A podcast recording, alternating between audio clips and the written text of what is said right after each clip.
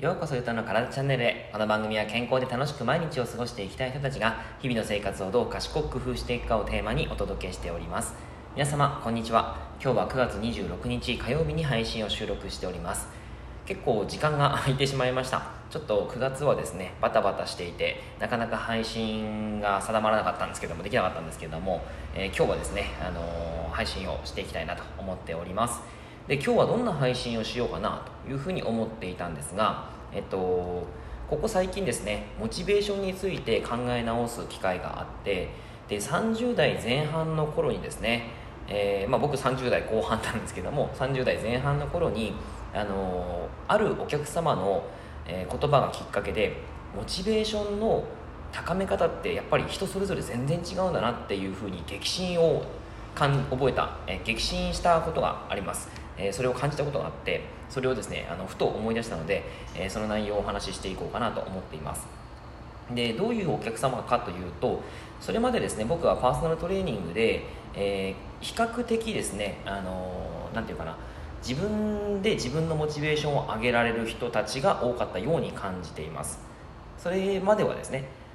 でただその中にもあのなかなかパーソナルトレーニングやってる時にモチベーションが維持できなくてやめていってしまうっていう方も非常に多くいらっしゃいました。えっ、ー、となんでかなってずっと考えていたんですよ。うんなんかやっぱりあの言葉が良くなかったのかなとかうんトレーニングの内容が良くなかったのかなとかですねさまざまなことを考えていたんですがえーと、比較的ですねおそらく女性が多かったんじゃないかなというふうに改めてあの思い出すと感じます。で、えー、その中でですねどういうふうにその自分の中でえー、続けら続けさせる続けさせるというか、まあ、モチベーションを維持して、え、トレーニングの効果を出させた方がいいんだろうかということを、え、すごく考えた時期があってそしてそのですねある、まあ、方お客様で、え、ある言葉を言われた時にあなるほどというふうに思ったことがあったんですね。というのが、え、私はダイエットをしたいですと。で、えー、その方はですね40代前半のえー、方で体重がですねあの100身長が1 6 0センチそして体重が80キロ台の方だったんですね。体脂肪率が49%ということであの、まあ、どちらかというとやはり少しぽっちゃりなタイプの方でした。でその方はですねあの、まあ、本当にお忙しい方で、えーまあ、いろいろとバタバタしていると。ただあのちょっとそのメンタル的にも弱い自分がいるのであの精神的な薬も飲んでいますということだったんですね。で、えー、ダイエットをする中でちょっとこの私のダイエットで、えー、お願いがありますと。あの私は多分厳しくされると続けられません、えー、やっぱり忙しい中でなんとか自分の食事を保っていかないといけないし、えそれをやった時に苦になってしまったら多分続けられないんですっていう話をいただいたんですね。その話を聞いた時になるほどというふうに思いました。これはですね多分普通に会話として、えー、まあ、パーソナルトレーナーだったら聞く話だと思うんですよ。でもですねあのその時にですねなんか負に落ちた時がことがあったんですね。というのがこの方はですねすごくその精神的な薬を飲んでいらっしゃるということで、えー、やっぱり自分のですねあのきつい状態をすごく知っててるというか理解しているんですよね。で自分のやっぱり合ったトレ、えー、ダイエット方法をしていきたい。食事を整えてまあ、運動も兼ねてですねやっていくんですけどもやっぱりそれを、えー、自分の中で嫌にならないようにしていきたいと。いうことをですね強く訴えてくれたんですよ、うん、でその時にその僕の心の中にはぐさっと刺さってですねあ今まで自分の、えー、正しいものに対してそれを結構クライアントさんに押し付けてたなっていうふうなことを思い返したんですね。あそういえばあの時に、えー、こんなことを言っちゃってたな。その方だったら頑張って食事の内容を変えていたんだけどもそれに対して何もフィードバックせずにいいですねとかフィードバックせずに、えー、ここはこういうふうにした方がいいですよっていうふうにビビシッとバサッとやっちゃってたなっていうのを感じたんですね、うん、具体的な例があった方がいいですね。えーと、その方がですね、えー、例えばあの今日はちょっと体が疲れてたんで、えー、そうめんにしましたと。お昼ご飯そうめんにしました。でそその方はあのなんとかなんとか食べなきゃいけないと思ってなんとかそうめんを食べた。というふうに、えー、なっていたんだけどもそのトレーナーからするとやっぱりですねタンパク質が足りてないとか、えー、副菜がないとか あとはですね炭水化物もやっぱりですねそうめんっていうのは小麦なので、えー、腸内環境をよく悪化させてしまうんですね。だからこそ、えー、穀物系がいいですよ。まあそのご飯とかですねそういったの方がいいですよ。っていう風な思いがあるわけですね。そこに対してビシッバサッとですね、あのー、フィードバックをしちゃうというのはその方からするとえー、せっかくがんせっかくというか頑張ってこのお昼のそうめんをなんとかきついんだけども食べたんだよね。そんな風に言われたらちょっともう続けられないわっていう風になっちゃうのは当たり前だなっていうのを感じたんですよ、うん、今聞いてくださってる方々はもしかしたらですねこれ当たり前だなって思うかもしれないんですけどやっぱりですね自分のやってるお仕事に当てはめてみると意外にですねその自分が当たり前だと思っていること自体が相手からすると当たり前じゃないことって結構たくさんありますよね。だからこそやっぱり自分のですねその感じたことをそのままフィードバックするのが適切な時と適切じゃない時があるんだなと、えー、大切なのはその方のタイミングというのをちゃんと理解していくことが重要だなというふうに思いましたしやっぱりモチベーションをちゃんと維持するためにはその、えー重要なポイントがあるんだなということを改めてそこで理解してモチベーションということについてまた学んでみたんですね。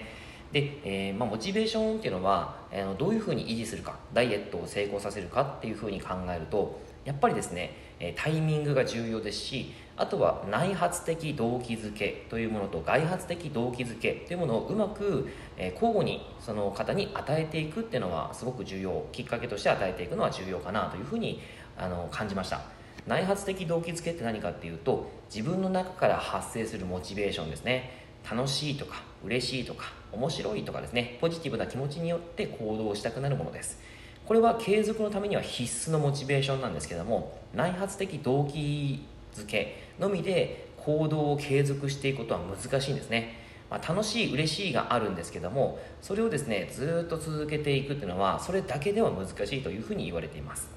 じゃあ外発的動機づけっていうのは何かっていうと外からの刺激により発生するモチベーションです。これは何かがもらえる褒められるとか外部からのご褒美によって行動したくなるというものです。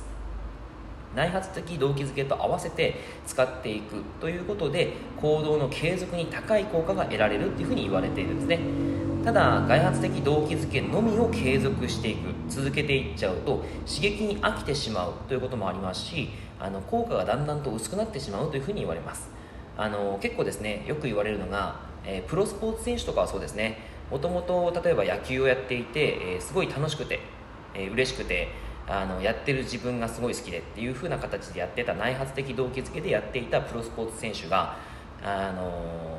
プロの世界に入っていくとやっぱりそれで報酬をもらうようになりますよね。で、えー、年間の働きによって次の報酬額が変わってくると。いうことで、えー、そこに対するですねあのたくさんもらえるんだったらすごく嬉しいという外発的動機づけに入ってくるわけです。報酬ですよね。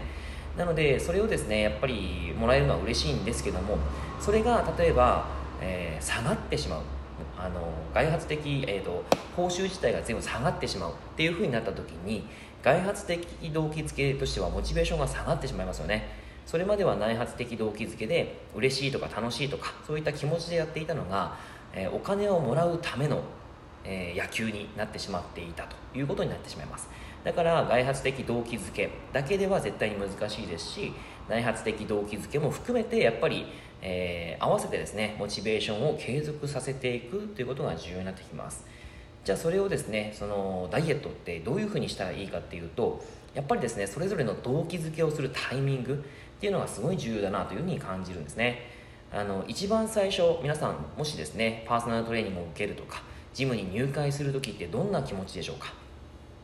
まあ、痩せたいっていうふうに思われる方もいらっしゃいますし細くなりたいっていうふうに思って、えー、ったりしますよね。で、えー、何かを始めてすぐのタイミングっていうのはあのー、やっぱりですねその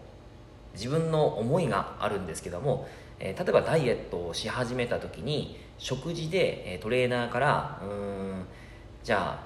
高脂肪食はできるだけ1週間控えてみましょう。と言われた時にえー、1週間頑張ってそれをやってみました。そしたらトレーナーから褒められたああまるさんすごいじゃないですか。高脂肪食がこの1週間全然ないじゃないですかっていう形で言われるとすごく嬉しくないですか？これは外発的動機づけなんですね。報酬です、えー、それをですねあの与えられることによってやった嬉しい。褒めてもらえて嬉しいっていう風になってきたりするわけですよ。これのままこのペースのままでそれで結果も、えー、例えば体重が1週間でマイナス0 5キロ落ちました。そしたら、えー、嬉しいですよね。なのでこのペースだったら夏までに絶対痩せられるかもっていう、えー、絶対痩せられるっていうふうにですね思い出す。それがですねあの外発的動機づけと、えーまあ、内内発的動機づけっていうのが発生してくるんですね、えー、このタイミングっていうのはすっごい大切で一番最初のやっぱりその食事の内容であったりとか、えー、はトレーナーはですね本当にあの大切なポイントだったなってすごい思うんですけどトレーニングとか食事の内容を厳しくしないっていうことが すごい重要重要なんですよね。当たり前って思うじゃないですか。そうじゃない あのそういうふうにならなかったりしてたんですけど、うん、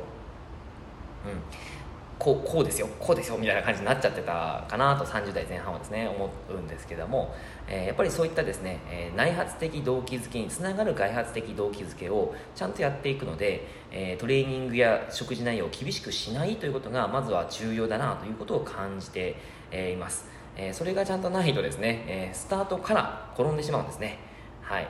ちょっと時間がなくなってしまったのでここで終了したいと思いますがやはりですねそのモチベーションを維持させるためにもやっぱりその方のタイミングとか外発的内発的動機づけをちゃんと使い分けるということがとても重要かなというふうに思います。